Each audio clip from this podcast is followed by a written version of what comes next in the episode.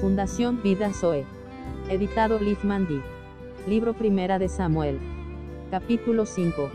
Las consecuencias de capturar el arca del pacto. El arca es capturada por los filisteos.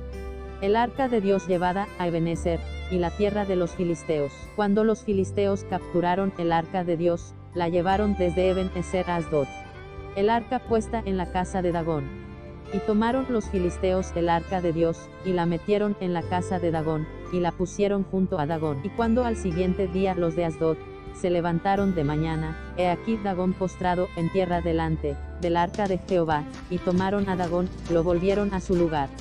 El castigo por llevar al arca a Dagón, y volviéndose a levantar de mañana el siguiente día, he aquí que Dagón había caído postrado en tierra, delante del arca de Jehová y la cabeza de Dagón, las dos palmas de sus manos estaban cortadas sobre el umbral, habiéndole quedado a Dagón el tronco solamente. Por esta causa los sacerdotes de Dagón, todos los que entran en el templo de Dagón, no pisan el umbral de Dagón en Asdod, hasta hoy.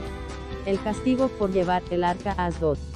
Y se agravó la mano de Jehová, sobre los de Asdod, y los destruyó y los hirió con tumores en Asdod, y en todo su territorio. Y viendo esto los de Asdod, dijeron, no quede con nosotros el arca del Dios de Israel, porque su mano, es dura sobre nosotros, sobre nuestro Dios Dagón.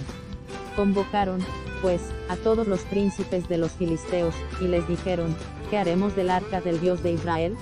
Y ellos respondieron, pásese el arca del Dios de Israel Lagar.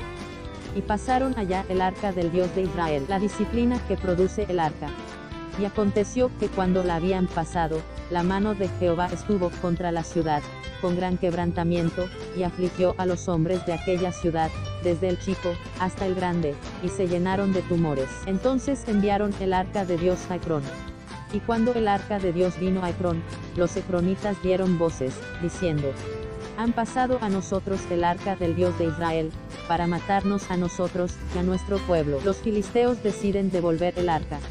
Y enviaron luego reunieron a todos los príncipes de los filisteos, diciendo, enviad el arca del Dios de Israel, y vuélvase a su lugar, y no nos mate a nosotros ni a nuestro pueblo, porque había consternación de muerte, en toda la ciudad, y la mano de Dios, se había agravado allí. Y los que no morían, eran heridos de tumores, y el clamor de la ciudad subía al cielo. Biblia Zoe. Año 2020.